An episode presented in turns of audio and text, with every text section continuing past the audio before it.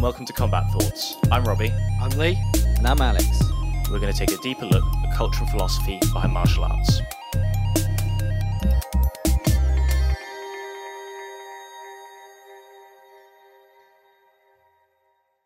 Hello, and welcome to episode 66 of Combat Thoughts. This week we're speaking to John Hathaway.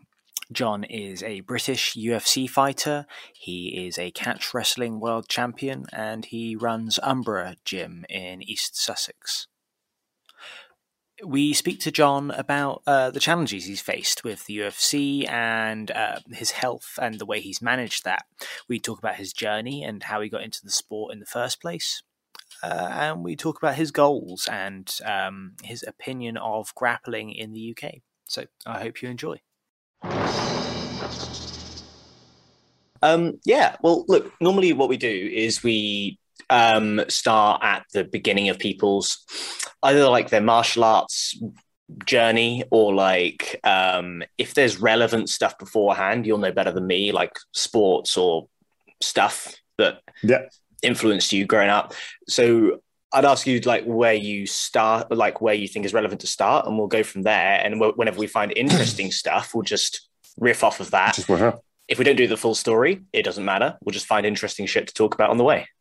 No, but I mean, always. I mean, for me, I guess. Uh, I mean, I came always from like a, a, rugby background, so I was kind of always used to a bit of rough and tumble, kind of playing rugby. I obviously had two older brothers and stuff like that growing up, so carried on playing rugby. And I think I was probably like 14 when I first saw. Uh, it was actually a UFC. I think it was on um, it's like the UFC kind of unleashed where it was, it was not necessarily a fight card, but just a bunch of like highlight fights put together on like an hour episode on okay. Sky Sports. It was at this point, so it was before it kind of went to Setanta and now BT Sports and stuff like that. So it was originally on Sky Sports just as like an like unleashed episode. But um, I guess right, yeah, so when I was like 14, it was like that was kind of really cool. Then kind of like try to find some videos. Again, we didn't really have like I guess the internet was around, but it's not like you could watch stuff on the internet for it. I remember the, the, one of the first kind of sites I went to was a uh, BJJ.org, and it was like literally just still for uh, picture frames with like written descriptions next to it. And that was the best you got. You didn't get any like actual video footage or anything. It was just pictures and. And I remember again being in like my IT class in school, just like searching this stuff up, trying to find uh, techniques and moves going into some rogue forums and like yeah, just going to some rogue forums. I think I probably didn't even get into forums, but yeah, I mean, there was sort of odd like underground forums and stuff. Because again, it was it was so much more, I guess, underground back then on, on people following it rather than being mainstream. So yeah, I, I kind of I guess tackled martial arts pretty much as, as a straight thing going into MMA rather than like coming from any particular background of like doing boxing or doing jiu-jitsu. And again, you didn't have jiu-jitsu gyms too much back in them days either. Yeah. But yeah, it's it, that's a real classic. Um, like as a real classic, like start like origin story. It's either um, martial arts films and like Bruce Lee and stuff, yeah. or it's like bootleg UFC DVDs that you weren't meant to watch, but you found from somewhere. These are like the two classic so stories. People someone aspiring MMA. It on, on their Sky Sports, and it's, it's on VHS, and he's yeah. burned it onto another tape, and now I've got the tape, and I'm watching it.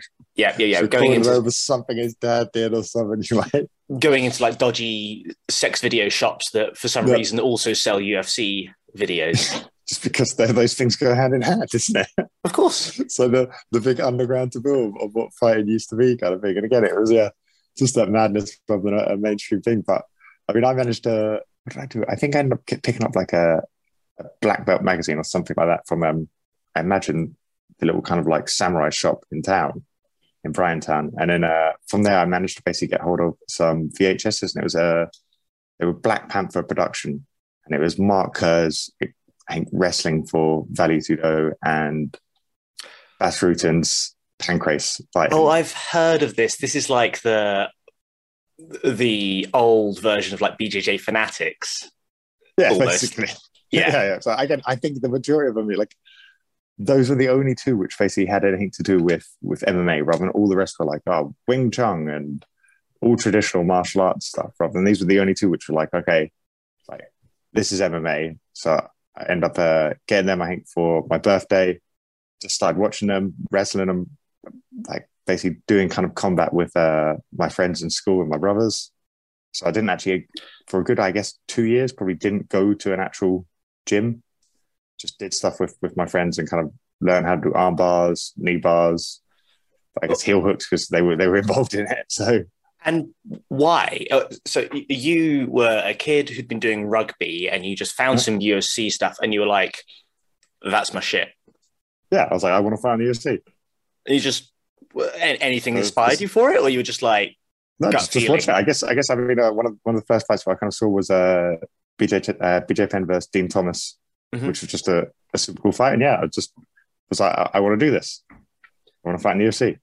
So that was the kind of like I guess road that started me trying to do it. Obviously, I kind of like I guess went towards uh, like wrestling and grappling slightly more than the, the striking side, just because it, it was an easy transition over from uh, from rugby. Mm-hmm. But I always like always like boxing as well.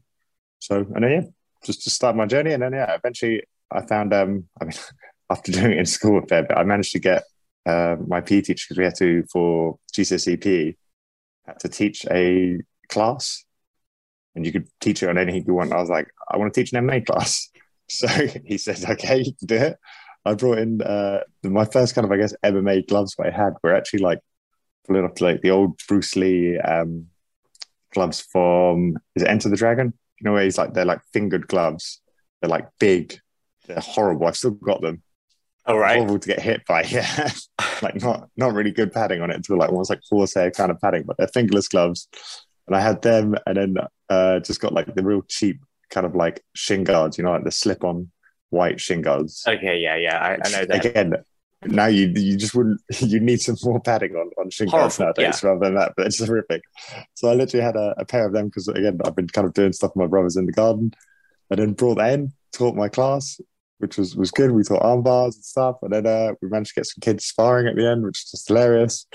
I can't believe again, can't believe the teacher let us do this. Yep. So comes through I think one kid got kicked in, in the nuts, made him cry. Teacher, teacher kind of let it still happen. Yeah, it was, it was a good class. When would this have been? Uh, kind so. I would have been 15. So that would have been, what, 15, like 19 years ago? Yeah. It's pushing it a bit. I can see, yeah, like you'd never get away with that nowadays. No, but even then, I was like, hmm. I said we just had a, a really good PE teacher. He was a South African like ex rugby player for Sharks, so he was just like, "Yeah, cool, go for it." Just thought it was thought it was quite funny, I guess. but as long as he wasn't getting hit, I mean, I wouldn't want to get hit by him. He was a big guy as well, so did he was you... just entertained by a bunch of 15 and 16 year olds trying to beat each other up. Did you did you inspire anyone else to get started, or was uh, this purely you? I guess, uh, funny enough, my, my friend Matt Dickens used to come over when we, we finally did start. So after, after that, or just before we kind of left school, we found out about Sol Gilbert's place. And it was over in Peacehaven at the time. So it was a ZT Fight School. Mm-hmm. And um, he used to come out with me. I guess we were 17 because he was driving then. So it would have been after we left school, but he used to come out with me over that way.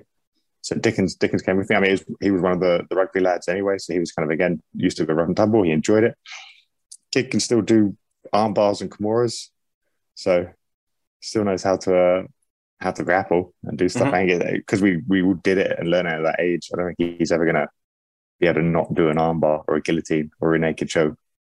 Some of the, the techniques what we were kind of doing back then. Yeah. So was that your first sort of formal training, finding that gym? Yeah, so going to Fight School was my first kind of uh, formal training, which was good. Again, uh, Jack McGee was the jiu-jitsu instructor there. Mm-hmm. So he obviously has incredible jiu-jitsu. So yep. obviously was the the kind of MMA coach, and Ryan White was also one of the coaches there as well for MMA.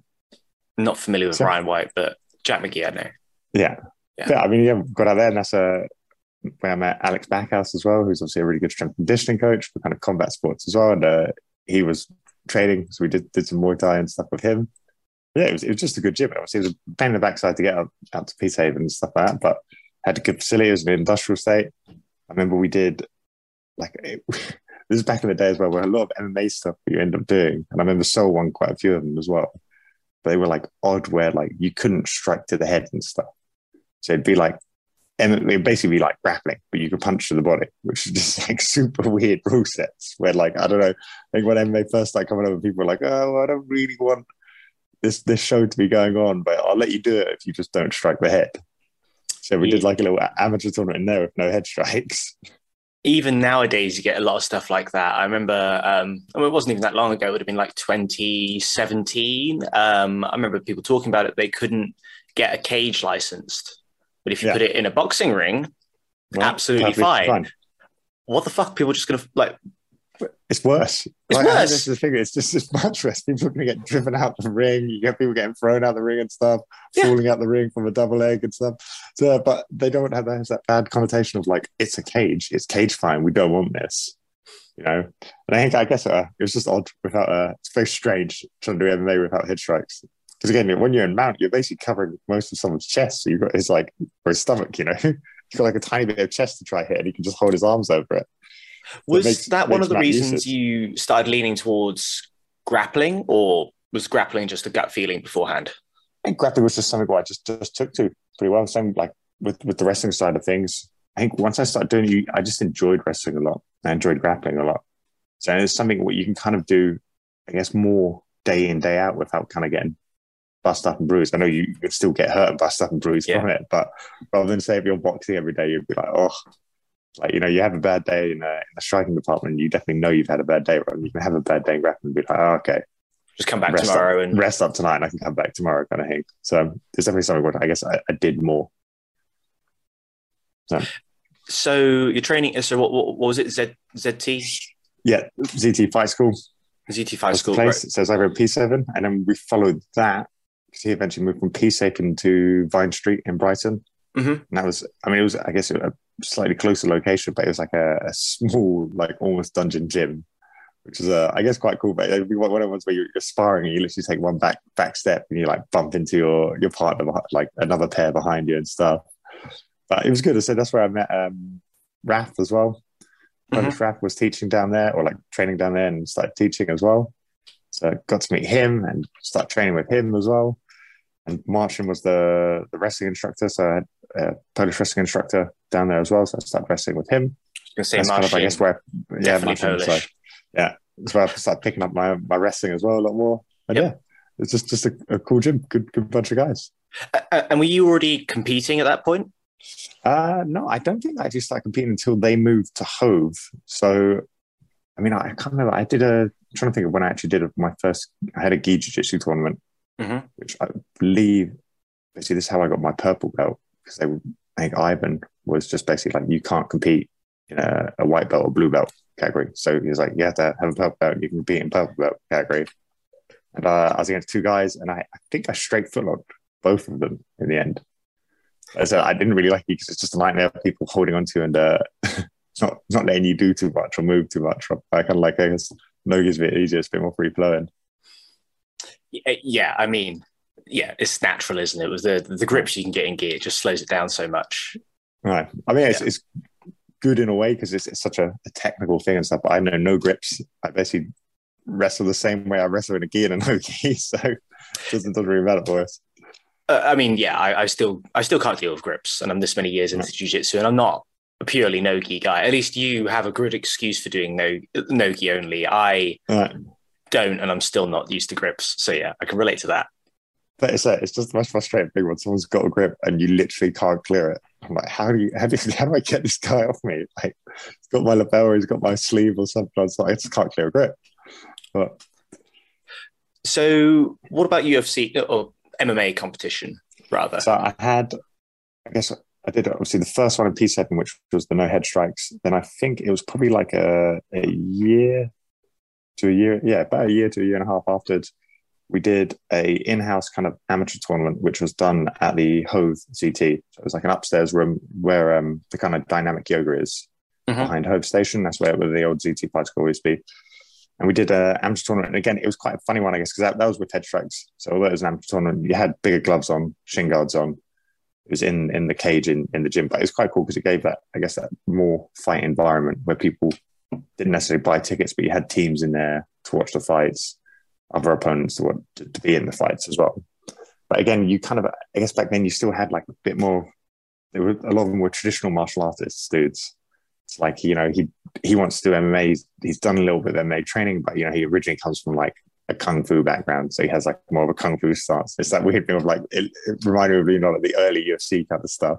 Yeah, where they list the fight styles. Yeah, like, like this, this, one this versus that style, one. But like you actually see him and like they have that kind of like fight style. Do you know what I mean? Maybe like yeah. open hands, like stretched out, kind of like Tai Chi kind of style, and you're like, okay, yeah. And I guess kind of like no one could really grapple too much still back then. Again, it wasn't too many jitsu places. So no one really knew how to grapple. So I just got my takedowns a lot of the time and either got an armbar or a naked choke from a little bit of ground and pound, rolled over, kind of finished the matches from that. So I did that, and I think I want to say it's probably three matches in that day. Did that one, and then I managed to get a when I was 18, so it was before I turned 19, I managed to get a semi-pro fight booked in, and then we end up just turning that pro because it, it kind of didn't make any sense for me not to do it as a pro. Rather than doing amateur, it's like I know I didn't have elbows. It was basically exactly the same as as a pro fight, but no elbows. It's the same gloves, same everything. And I was like, well, what's the point? We might as well.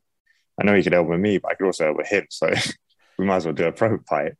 So I managed to get two pro fights in before I turned 19. So I was still 18 when I had my first two pro fights. It's quite early. It's quite cool. Yes. So the first one was in the Copthorne Hotel in Crawley. It was in okay. Crawley. And then the next one was in Bracknell Leisure Centre. That's quite cool. you MMA fights in leisure centres. I just is, is that thing? Just like they've, they've got like the, the rack seating in or whatever, and it's like you know they put the basketball hoops to the side.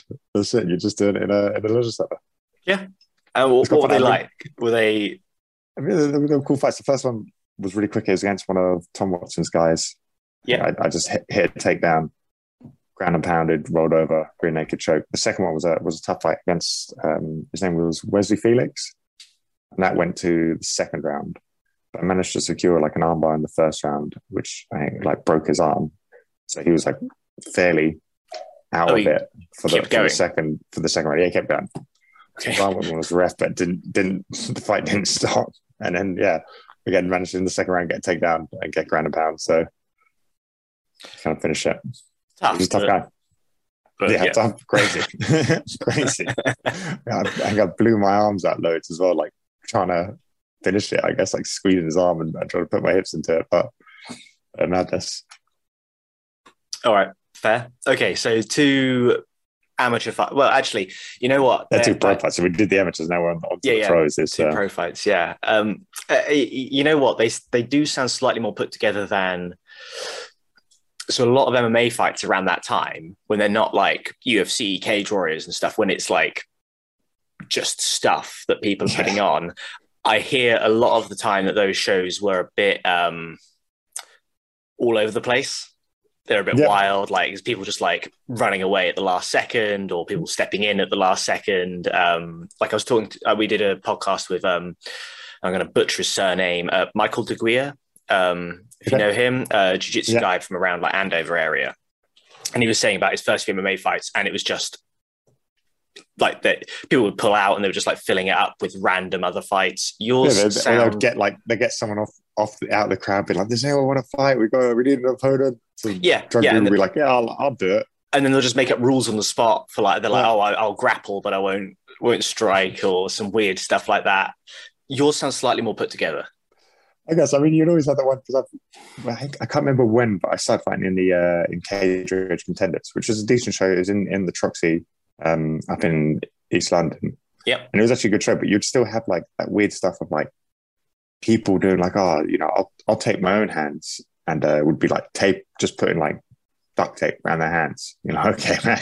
And then one guy's like, "Oh, I don't have a box." He'll be like sharing someone else's box. Like the guy finishes his fight, he takes the box off and puts it down in his shorts, and then goes up to his one. You're just like, "All right, like that's not going to get prepared." I'm surprised people probably yeah, there was probably fights when people didn't have gum shields in and stuff like that. Yeah, you just get weird, weird weekend warriors as well. It's that same thing. I remember um, on say the second fight, which in the Bracknell Leisure Centre. I remember Jeff Hayes was fighting a guy, and Jeff was a big, strong guy, like not necessarily the best combat guy, but like a, a unit of a, of a guy and a gym head. And he was fighting some guy who was like, I don't know why he'd want to have a fight, really. Like, I guess a little bit tubby, way like undersized, like blue mohawk, and just got obviously like obliterated like straight away. It's just like, why, I wanted to why to hear that do why year kind of thing. But as I said, you just had that kind of a weird mix of, of stuff in the time. I remember Paul Daley as well for on that set that show I was on second my second fight mm-hmm. back in Legend. So he did a good kickboxing fight, I think it was against Nigel. So was good. I mean, it was just back in the day. I mean, Paul was already kind of a, a, a big name UK wise, one of the bigger names in the UK, like the the Rough House too. So it's him, um, Dan Hardy, and, and Jimmy Wallhead were already yeah, of kind of like making waves in the UK scene, and hopefully going international after that. Really. Yeah. So, was there anyone else big that you sort of um, yeah, I, I guess what kind of influence did they have on you? Because you would have seen some guys obviously making waves. I mean, I mm. presume at this point you're only a couple fights in, so you're not really yeah. done enough to make waves yourself. You're no, sort yeah, of getting no, there. No waves myself, but I mean, like so, I guess was so as well was like one of the, I guess like the early pioneers of kind of um UK MMA. His on Cage Rage. So Cage Rage, Cage Rage was a decent show. You think he had like had some good fighters over, had international talent as well. Obviously, had Melvin Manhoff, had Cyborg, had Curtis Stout as well, who's another American fighter. So and it ended up having Anderson Silva in it as well. Mm. So I mean, really did have did have some good good pull and was was a good show. Dave O'Donnell was always funny as well. So. Oh wait, did Dave O'Donnell run Cage Rage? Yeah, Dave O'Donnell run Cage Oh Rage. my god. Okay, right. So now I understand because I thought on um, uh, God, what was it? Um, the amateur one between WCMMA yeah. and yeah, so yeah, UCMMA. I can't remember what it. I can't, obviously they've gone off. It Warrior Challenge and Urban Challenge Warrior or something. Yeah. But I, I, the amateur one I fought on, and Dave is a fucking character. I yeah, it's the best way to describe it, isn't it? I think he's I think he's amazing, and I I, th- I probably bring him up too much on these podcasts, but mm. just. Yeah. But so he was a pioneer again in, in UK MMA scene. Like he was the one putting on the shows at the South, like all the time. Like and going down and doing like a, an amateur scene for it. I remember he, for a little bit, I can't remember what it was on, but he was doing like a, um, almost like a TV style thing where he would like go to a gym, like it'd be like, oh, we're going to go train with Jake Bostwick today, and he's building up to a fight on the next Cage Rage, and it's he's against this, and this is how he's training, and like they would they would get in, they would train as well, get his like shirt on, take his take his gold bling off, and, and get on the mats and be like, oh, Jake's got great wrestling. He's doing this. and He can really strike hard and stuff. He doesn't help the whole um, MMA fighter slash promoter image problem because no, I, no, I mean, he's, he's, we know that there's a lot imagine. more well-adjusted, well-adjusted guys, but Dave is not that. I mean, no, it's exactly what people would imagine an MMA promoter would be like. It's like East End kind of lad. like, all right, lads, I want to see some violence. Just this is this is the other thing. When you were doing like you you'd, you'd go up to like say Cage contenders, you'd weigh in and then like straight away while you're hydrating, he's like, right, we've got to do a like pre-fight interviews and pictures and stuff, and he'd be like. Uh, say this, say this, you know, do do do this and say that, or whatever, and like say say your opponent, you're gonna you're gonna knock him out, you know, and just like just just looking forward to the fight. It's gonna be fine. You know, it's just always be trying to like instigate you saying some like cool one liner, like put down kind of like trash talky thing. But he, he must. Act, uh, I mean, whatever he's doing, he's doing it well because he's had mm. quite a few good names come through in his shows. I mean. Uh, Johnny Walker's come through his shows, coming walking out as a stripper, hasn't he? Um, yeah, but this is the thing, you don't get to do these things for PSC, but the end you can do anything you want for your entrance. You want to dress up as this and go out, dress up as this and go out. You want this music, I'll put that music on for you. Ah, I, I, just I, I, really enjoy him actually at the shows. I think you could make a I think you could make a TV show just about Dave, just following him around. I mean, just following around doing his stuff. Yeah, yeah. I, I wonder if he's I wonder if he's really like that, or if he's kind of like grown into this character he's like, I've, I've, got to be more, more like this character everyone thinks yeah. I am. Yeah. Do you think at home he's like a really, like, he's a really calm, relaxed dude, and he's like, all right, got to get it on. I couldn't. Yeah, yeah. Showtime. Boom. Ready. Showtime. I couldn't, I couldn't picture him being anything what he other than what he is. Do you know yeah. what I mean? Yeah. But I feel like he, he's that intensity and everything while he's at home. Because I'm pretty sure as well, his daughter used to um became like the MC in Cage uh, Cage Rage Contenders or UCMMA as well. So she ended up like I guess growing up with it and having it in her life, and then eventually ended up being like yeah the the ring announcer for it. Yeah, she's still involved, even in. No, she's still involved. Yeah. So I guess it's quite cool that family's brought up in it. She's been around it long enough. She knows all the stuff. So, yeah, no, it's cool. Uh, so let's see. So you've had some professional fights at this point. You've been yeah. on cage rage and stuff. Um, where is? I mean, obviously we're getting towards the UFC, but where what, what comes next? Anything in between? Uh, I guess not much. I mean, I continued to train. Trying to when I started going. So I think when I was probably like six or seven fights in, maybe yeah, maybe more. Probably like seven, eight fights in, I end up going up to um, LA for a bit and do some training over there. Oh, cool. So I went to the original Tenth Planet, but it was it was Tenth Planet was didn't have its own gym, so it wasn't like a big thing at that point. I'm pretty sure there was only one Tenth Planet, and it was run out of Legends Gym. Yeah, Legends Gym. I think originally was opened by like Bas Rutten and Randy Couture and, and someone else, but wasn't run by them. I think they just put the name to it and then and then left. But again, it's where I met um, Dan Hardy was out there, so I got to meet Dan Hardy. We were training with the MMA team, which was, was kind of run by Dan and um, I can't remember the actual guy who ran the gym, but him as well. And then so we train with the pro MMA guys, and then we'd do Tenth Planet jiu-jitsu in the evening. And then we went over there for I say almost a month. It was. It was definitely like three, three weeks, three to four weeks. Good training, and yeah, it mm-hmm. just. I mean, obviously learned loads there. Got got to roll with lots of other types of people as well, rather than just kind of like the same people down down in my little training area. And then um, came back off that, and I fought on. Actually, got on the main show of Cage Rage. So I'd just been on contenders before that. I imagine that was my probably my ninth or tenth fight, and then won that, and then basically up I got to like ten and zero oh, basically, and that's when I like the UFC would kind of accept people rather than I kind of you just need a good following now and a bit more to be a good fighter, but you needed to like actually have like a 10 and 0 record before getting onto UFC back in the day. Mm-hmm. So I got that. And then uh, I believe they, I went to Florida to Coconut Creek and trained at American Top Team as well for mm-hmm. a couple of weeks, which again, good experience training with their pro team.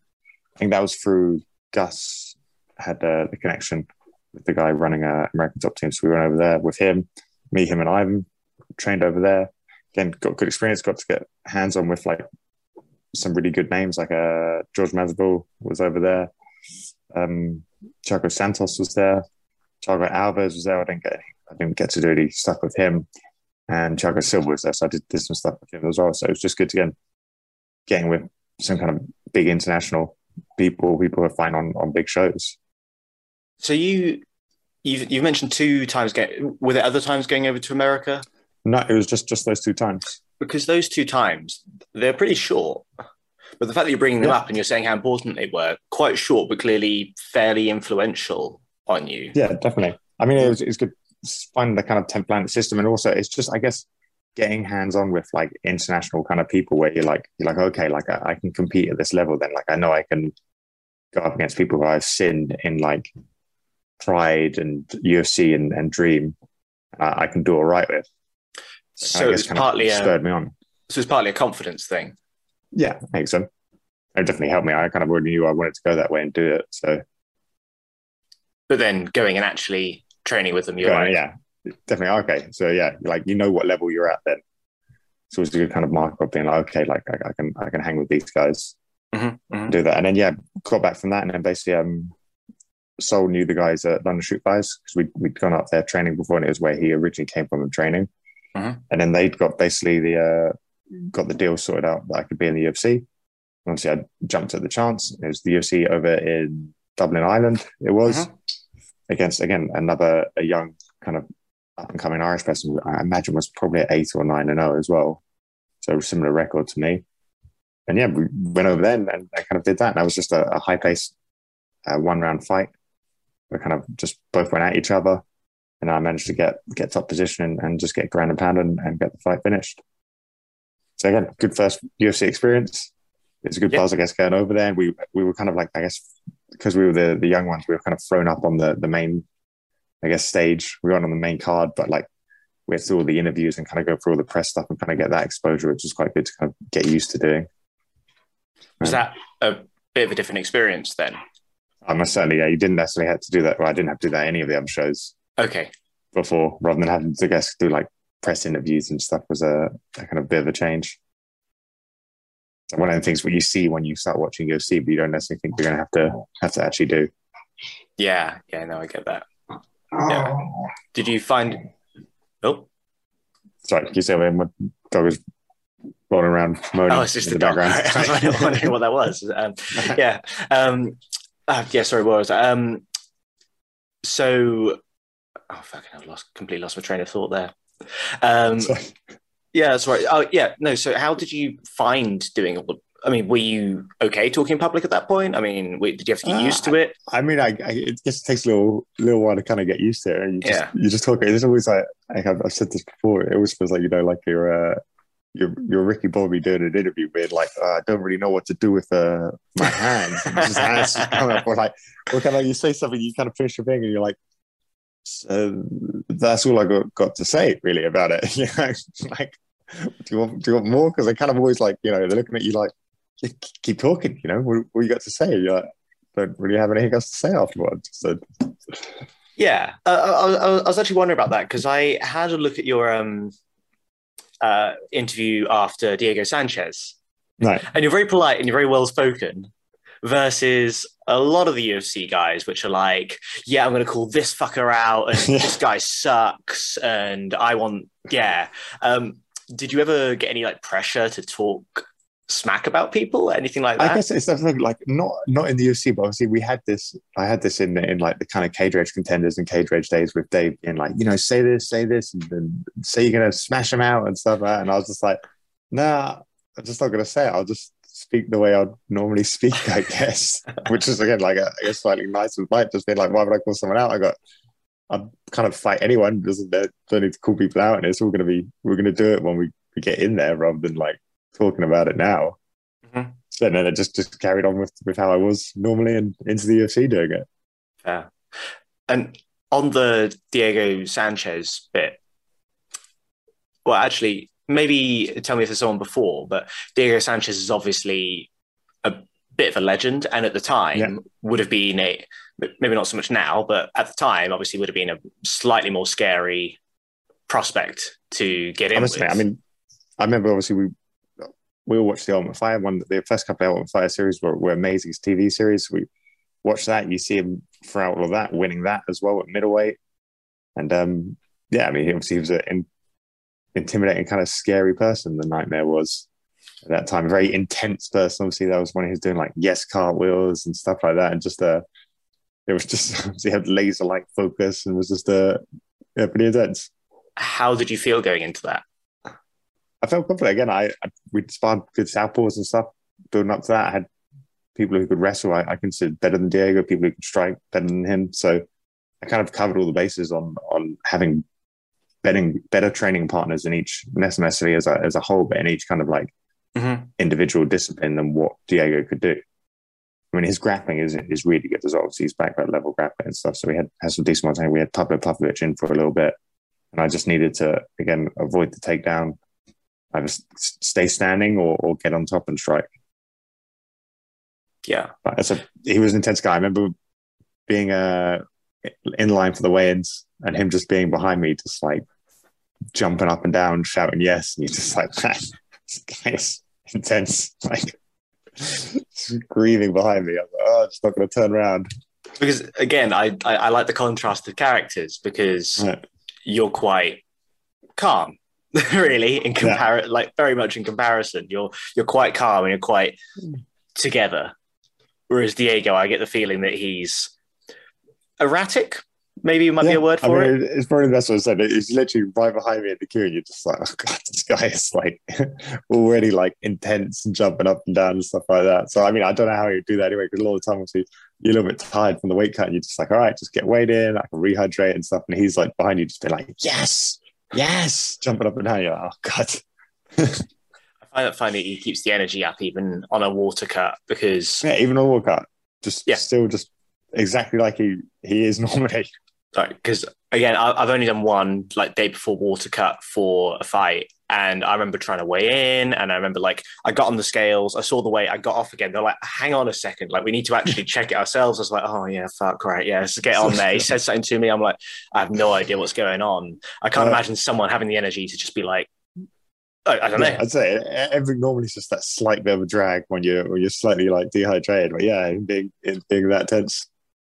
While we're on the subject of the Diego interview and stuff, um, I mean, obviously you brought up the fact that Diego's got brilliant grappling, and you actually in that same interview mentioned that at the time British guys were kind of c- coming up, and that yeah. there was comments about um, essentially British wrestling, British wrestling, yeah. which to an extent still carried stuff's changing, but to an extent still carries forwards. I mean, I've not seen a British medalist in the uh, in the Olympic Games at wrestling. No, since I don't know. Yeah, it'll be a while probably before we, we do see anything like that. But ideally, hopefully soon. Hopefully soon. Hopefully soon. Bigger in this country. Yeah, but why do you think it is that we can't wrestle? Like, why why are we shit at it?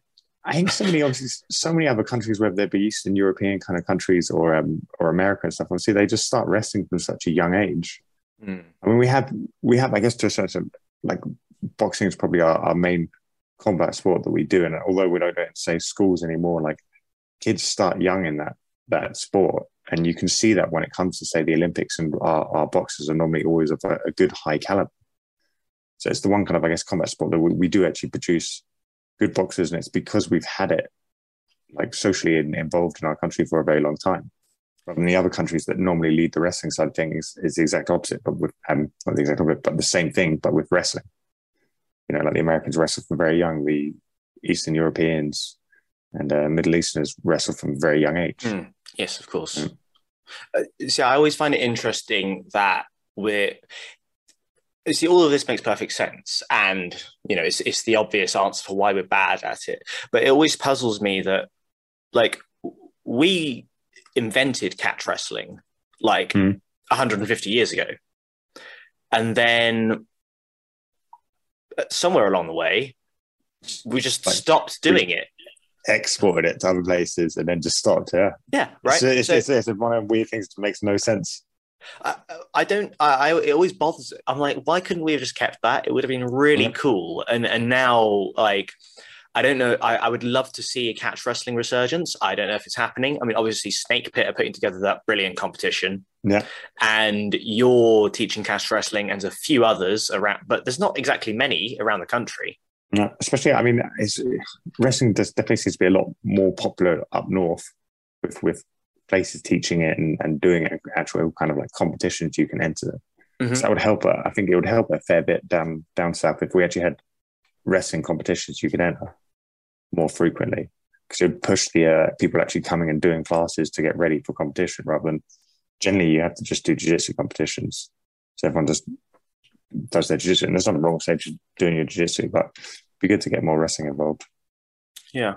Uh, what was it that drew you to the because obviously you've won cat Snake Pit a few times uh, yeah three times it is three times yeah what was it that got you towards competing in that and being interested in catch wrestling uh i mean i i guess i was always interested in catch wrestling because i always liked to say when i first started kind of like mixed martial arts i always liked wrestling and some of the mm-hmm. first early books i got were catch wrestling books so i got farmer burns's catch wrestling and Matt Furey's kind of um combat conditioning stuff obviously Tony, um, what's Tony's name? Surname? Old man Tony De Silva, is it?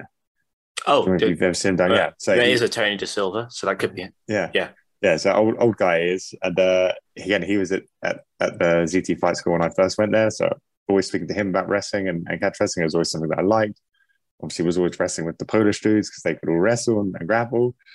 And yeah, just just kind of fell in love with it. And the, the way I got, I guess, up to uh, the first snake pit was was Dom Dillon he basically was like, "This is happening. I'm going to go up to it. Do you want to come?" I was like, "Cool." And I managed to to get my name in the hat before um, they kind of closed off sign in. Mm-hmm. So Andrea kind of accepted me, and then um yeah, and then Mindon went up there and did, did the first show, which is again actually a great one because they had um they got Josh Barnett over for the super heavyweight, and they had Victor Henry, which is his like top student, over for it as well. So it was some cool, like again, some international kind of a uh, experience on it. Obviously, I didn't wrestle either of them two, but I know Dom wrestled uh, Victor Henry as well, which is cool. Mm-hmm, mm-hmm. Beat him with, I believe, a Kimura. So, well, yeah, probably, probably. Odds so, I mean, yeah, it was it was, it was all Dom. We driving up to the, the, the catch wrestling up north in the Snake Pit. No, that's fair. Uh, I, I, mean, I am really hoping there's a sort of movement towards it because I know catch wrestling's a lot bigger in the US, and I always find mm. it strange that. Well, there's the US Snake Pit as well. There's there's plenty of other ones like scientific wrestling run it. There seems to be shows on like every couple of weeks. See, they do they have wrestling shows on constantly, but they actually have catch shows now every couple of weeks. It seems. Uh, that's super cool. Yeah.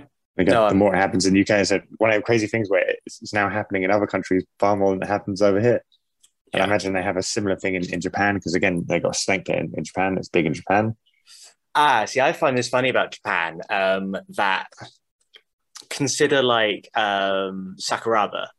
Yeah. Um, I find it funny that Sakuraba was the Gracie hunter. So jiu-jitsu, the Japanese sport, got exported to Brazil and developed there, whereas catch wrestling, the British sport, apparently got exported to Japan along with like the whole pro wrestling scene. Right. Uh, uh what what a weird like interweaving right. of styles and nationalities. Yeah, that, that, was the the jiu-jitsu killer, even though it's where it came from. And yeah, makes no sense, but it's super, yeah, super cool. They obviously they wrestle well over there. They they got people on the international scene in freestyle wrestling as well. So I mean, they have a good tradition of, of just good wrestling. Yeah, yeah. Well, I'm hoping there's more of a movement towards it. So, you know, if anyone knows any catch wrestling things down south, please mm. let us know on the podcast because I want to see more. We're going to um, have to start running ourselves or doing something, putting on some shows. Are you going to put together a competition for catch wrestling? I'd like to put something, probably more like a friendly kind of interclub thing, just for, to get people out and, and doing it necessarily. I wouldn't necessarily be what we're putting on a, a show at a venue or anything like that, but not a show. Definitely show. like a like an interclub thing would, would be really good just to get us all wrestling and get our level up more. Mm-hmm. And then say we, we can do like those interclubs and prepare, say, for the the yearly worlds at the Snake Pit, and then do a big kind of move where we, we get our kind of southern style on and get up there more. Southern style wrestling. Right. Yeah, we can make that. I, I guess that's a good uh, one to go to as well because obviously you've got your own gym. How did that actually come about? Like, well, actually, maybe take it back a little more because presumably you were teaching. Normally, what happens is people teach somewhere else, and then they're yeah. like, "I could do this." What what, yeah, just what happened there? I was teaching at the uh, the underground um, after I kind of I guess I stopped fighting because of um, my UC and stuff. I was teaching at the underground just to to make some money. And again, underground was run by Saul Gilbert. So after he stopped doing ZT fight schools and he carried on with like normal gyms and then uh, brought some kind of combat classes into it. So I was teaching the combat class there. Then yeah, I guess my wife's a, a, kind of fitness trainer as well, an osteopath. So she wanted to, she was into CrossFit. She wanted to open a CrossFit gym, and we're just like, right, we'll we'll basically do this together. I'll I'll run a combat side of it, and you run the fitness side of it. And I mean, it took us forever to actually find a place. Originally, we were obviously looking around Brighton Hove, but we couldn't change anything. For, uh, I guess delisting is what we needed. DOB, I can't remember, but we couldn't change the licensing. Yeah. So we kind of faffed around for two years trying to find places. You would find a place, you'd go through the process of like, can I change its license? Can't change its license, and you'd go on to the next place. So yeah, end up wasting like two years with Brighton Council just being slow on returning anything. And then, uh, yeah, found out in, in Steyning, which was, which was a great place. Again, it was Horsham Council, funny enough, a lot quicker at getting back to us, but it was already a um, St John's ambulance. So it was already under the right licensing we got that confirmed technically, but it took like a couple of weeks to get it confirmed, and then then we just opened up there. Yeah, uh, and what's it what's it been like opening up your gym? Uh, it's been good. It's hard work. Mm-hmm. I think my wife has to deal with with the majority of it anyway, but obviously I'm, I'm day in day out in there to kind of teaching and stuff. So it's kind of what I find is almost. I mean, I remember this is, is I've had this conversation with Dom, and this what Dom's like as well. What it has has hard time with. It's hard almost to have a rest day not to grapple because you, you go and be like, oh, today's going to be my rest day. But I, got to teach two classes. And while you're teaching the class, there's like someone good to grapple with or something's happening. So you end up getting involved and then you end up being like, well, I'm actually trained today and not had a rest day. So it's, it's hard to kind of slide in rest periods in it when you're teaching every day there. yeah. wouldn't change it. It's just enjoyable. Yeah, I get that. Uh, yeah. I mean, and it's obviously not in if I was to pick somewhere to open up a gym, I probably wouldn't open it up in Steyning. No, definitely not. right, I'd rather pick somewhere else. But I said, I, said I, I love the place now, obviously, but yeah, it'd be a lot. I imagine I'd be a lot more busier if I was in a more central place because it's a bit of a pain in the backside to get to. As much as it's, it's beautiful, it's nice countryside. You can always hear the birds tweeting and stuff like that. And it's it's nice being in the countryside. But yeah, it would be. Yeah, but none of those things are what I would traditionally associate with an MMA gym. Birds no. tweeting and countryside. Yeah. so I guess we, we always like them stuff. I mean, when people find, I think uh, when they come and, and train and uh, they kind of like what they're learning, they will travel quite far because we every so often we get people from Eastbourne or, or kind of Crawley way and stuff like that. So people will travel quite far, but mm-hmm. they just kind of need to initially find us and get kind of training and uh, experiencing it. So, have you had to push a lot on like the marketing side of things, or have people just found you? Uh, I guess people have found us. We've done some marketing things. I mean, neither of this is definitely not something what me and my wife are good at necessarily of uh, the marketing and, and pushing things, but we're, we're kind of slowly getting there. We're, we're building up our numbers. And actually, the nice thing about it is I think everyone who's kind of a member is someone I'd happily spend lots of time with. So we don't have any members that, that necessarily is slightly uncomfortable to be with, rather than everyone everyone who comes is, is just solid people and nice people. Well, that's good. Um, yeah, and if there are, we won't mention who they are. there is none, so that's always good. But say any one of them, I'd, happily go down to the pub with and, and have a pint with, or go out with for for the afternoon. You know, mm-hmm, everyone's, mm-hmm. everyone's pretty solid, even on the fitness side. I mean, yesterday we had our um our fitness side of stuff where we have like a there's a local running track. We all just took some medicine balls over there, did our 200 meters all together, and then uh, through the medicine balls. So it's, it's just a nice team vibe on on training. We're all kind of improving, getting fitter and, and, and better. Yeah, yeah, well, it's a really cool gym. I just always wondered yeah. how you kind of make it work in that, just the area, just purely yeah. regarding the area.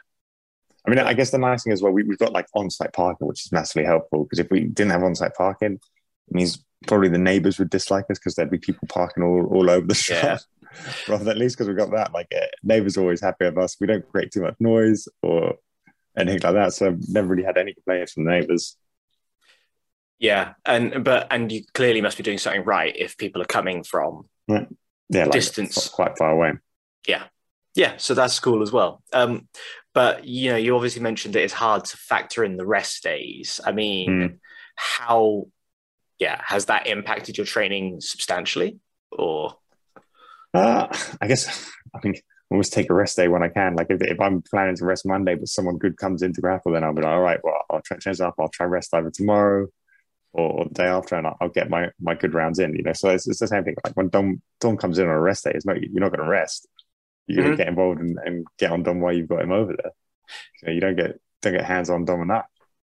Yeah, that's fair. I, I, I kind of wonder in general as well. I mean, managing your own training as well as mm. training other people. I mean, how do you find that? Um, all right. I mean, it's, it's more helpful, I guess. Like we, we Sam didn't fight last night, but he was building up to a fight camp, so it was quite cool because we, I could kind of like organize some of my training stuff to, to be on the same days as him, so we could mm. do some good fitness stuff together, or we, we have like our hard rounds together, and I guess kind of like sync our training in a little bit. Even though I'm saying not building up to anything, but he had something building up to, so we could both have like a, a good point to kind of get to in a, in our training and together do it. So yeah, yeah and, it's, um, it's hard. Yeah, no, I, I imagine it is. I mean, Oh, well, when was the last time you fought in the UFC? Uh, it was over eight years ago. It was it's the last over one was eight years ago. Macau. Yeah. Oh wow. Okay, I didn't realize it was quite that long. I mean, right. I okay, well, yeah, seven, seven, eight years. So it's, it's kind of flown by that time. I was really. We'll, we'll come back to the gym bit in a second. Then, how, how come it's been so long? I mean, I don't actually know your history super uh, well. So basically, I end up I can't remember when I got UC, but I basically got ulcerative colitis, which is a kind of, I guess, form of Crohn's, but in the lower bowel, or like a large large intestine, kind of colon. I got that, and I kind of was managed to maintain it, but I did end up having to pull out of, I think it was three fights. Mm. It just kind of, it just kind of rankled me a bit that I had to pull out fights because always, again, it kind of would flare up at kind of like, I guess, the, the worst moment when, when you're you're training hard, doing a, doing a bit of a weight cut, and you're coming coming into that, that final like two week hard prep time and it'd flare up, and then I'd end up having to pull out. But it, it just annoyed me because it'd always be like, say, two weeks before I was meant to be fighting someone. I felt bad for the, I guess I felt bad because I was ill and having to pull out, and also my opponent was two weeks out from a fight and then didn't have an opponent. So I decided after having to do it three times, I basically was like, oh, I'll just take a back step. I'll go through like the medications they want me to go because I kind of was staying away from um, the immune suppressant medication they wanted me to go on.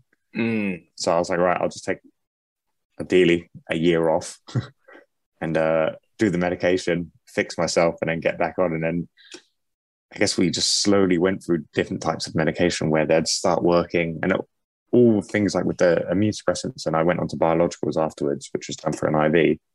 They all basically take a while, I guess, to work where you'll be like, okay, like you'd start your immune, uh, your immune suppressant tablets. They'd start doing like almost weekly blood tests on you to see how it's affecting your bloods. And then that would like lengthen out and be like uh, monthly. And they'd always take about three months to kind of like take full effect into your body. So you'd be waiting for three months and you'd be like, okay, like kind of like, they're not making me ill. Or like some of them did make me ill, not making me ill. Like I'm not getting a flare up. So technically I'm fixed. And then say within a couple of months of that, I'd end up getting a flare up again. So the dose or, or the medication wasn't right. So then we'd go through a, a, different set of medication.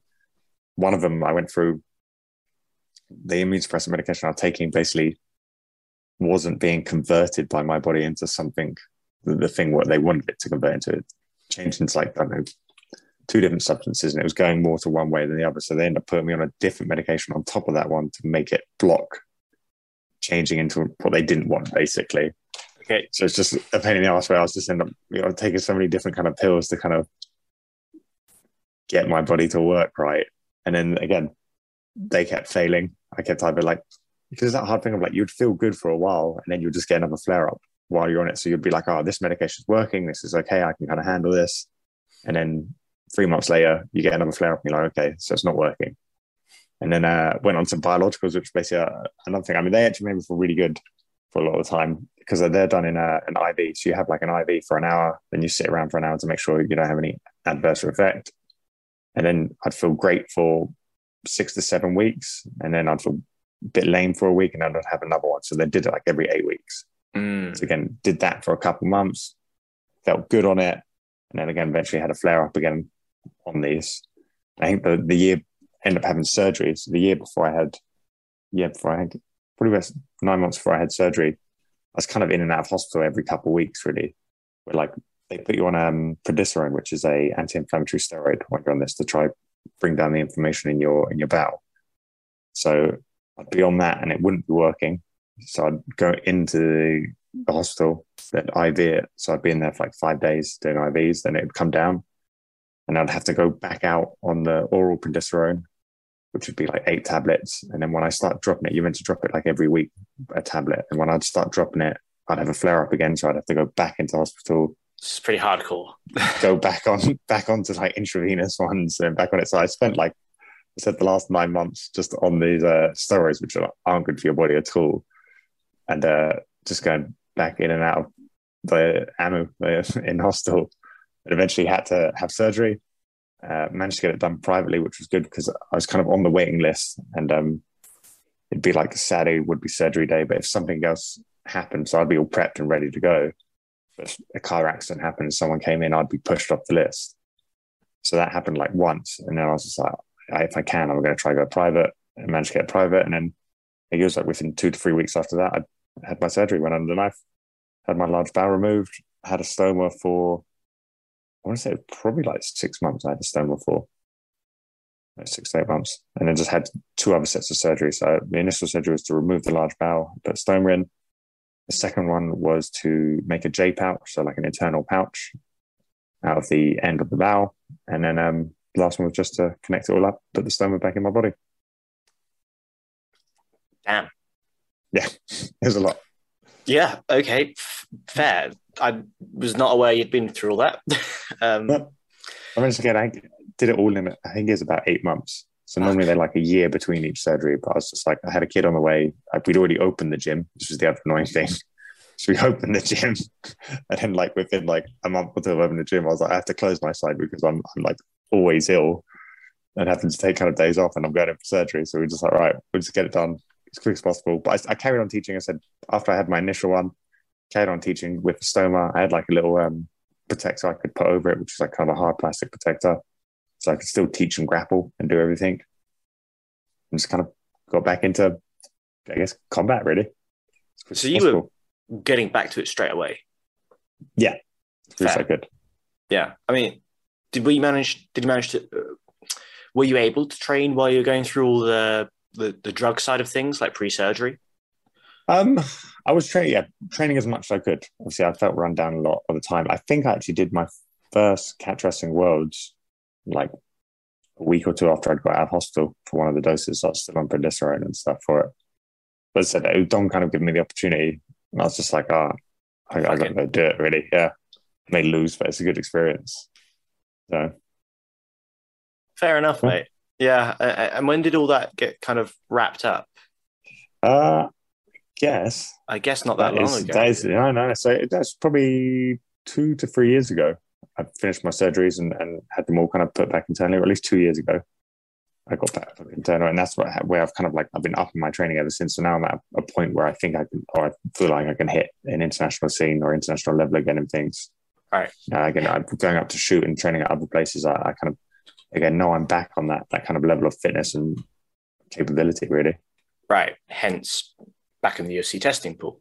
Yeah, or, I mean, I never left. I never left the testing pool. Ah, fine. so I've been tested well, for, the last eight years, or whatever. So. Oh, really? Well, even going through yeah. all that, you were still, yeah. you were still just like, yeah, I, had, I just want to be ready to go. Yeah, I mean, but they wanted to test me, so I was, I was happy to be tested. I always filled in my whereabouts, so I, again, I'd have to fill in what medication I was, I was on because technically, I, I guess prednisolone when I was on that is a um, fine in, in an out of competition state, which I was, but you couldn't take that while in competition. Well, probably. Or anyone probably anymore. wouldn't want to be doing that anyway. You wouldn't want to. you wouldn't want to, yeah. But, so this is one of the things. So I knew I was on testing pool. They'd be like, "What?" I mean, the annoying thing was they'd be like, "What medication you're on?" And annoyingly, I was on like for bits of it, I was on loads. Like, I was like, "Well, this this immune suppressant, yeah, this and this." And the worst thing is, they've all got obviously like odd, complicated names. So I'd have to have like I basically made sure I had it on my phone. It's like, well, okay, this is like my list of like eight different medications I'm on, which all got like weird names, not just easy ones. But, but I mean, again, this is nice. I guess uh, post surgery, don't have to take any medication anymore. Kind of free to just be be normal. Right. So you, in theory, done. Like that's. Yeah. I basically don't have UC anymore because I, I, don't have a large bowel, so, so cured. Uh, fixed it, yeah. Just, just chop it, yeah. it out. Just chop it out, remove it, take it away. But I mean, it's crazy because it's like there's something like five pounds of flesh is a large bowel. So it's, it's a fair chunk of weight. It's like over two kilos of just body just gone. How much did it weigh, whatever they replaced it with? Will it help you make weight? Oh, there's nothing. I thought it's just nothing. I just don't have a large bowel. Help you make weight? Yeah, I'm two kilos light. Great. um, so you, uh, that's cool though. You never left the pool, so you always in like going through all that, you were never like, oh, fuck it, I might need to pack it in. No, I mean, like I said, they, they kind of they kind of let me just be like, I spoke to them. I was like, I'm going to take some time off to try fix this, and they were just like, cool, do do what you need to do, take as long as you need. And obviously, I stayed in the pool because it I wasn't retiring per yep. se, so I was still in the testing pool, just doing the testing. And the, the guys that come down and do the testing, which is a it's like an external company that that uh, USADA pay, so it's Wild I think it's Wild or whatever. They're always just lovely guys as well. Come down normally one at my house or, or to classes and stuff. I've had, had guys watch my class before because I either couldn't pee enough or do something for it. But, but yeah, always, always, always nice guys. So fair. And now you're so now you're okay, and you've been okay for the past year or two, yeah. and you're back in the testing pool. So you are looking again. So now you're looking to get back in the cage, I guess. Yeah, I am looking for a MMA fight. I think like at the moment we're, we're in discussions with UFC whether I can get back on one of their shows or whether they're talking about maybe let me fight on a, another show. It's just basically like a, a build up fight because they, yeah, tune up. They don't know what kind of level I'm at. So and they, they, much I'm saying like I'm cool, I can do any level they they don't know. It's been a, a long time kind of thing. So, which I, am fine with. I think that's fair enough. I mean, I I yeah. I, it, I do think it's kind of stupid when. I think it's stupid when people come like comparing.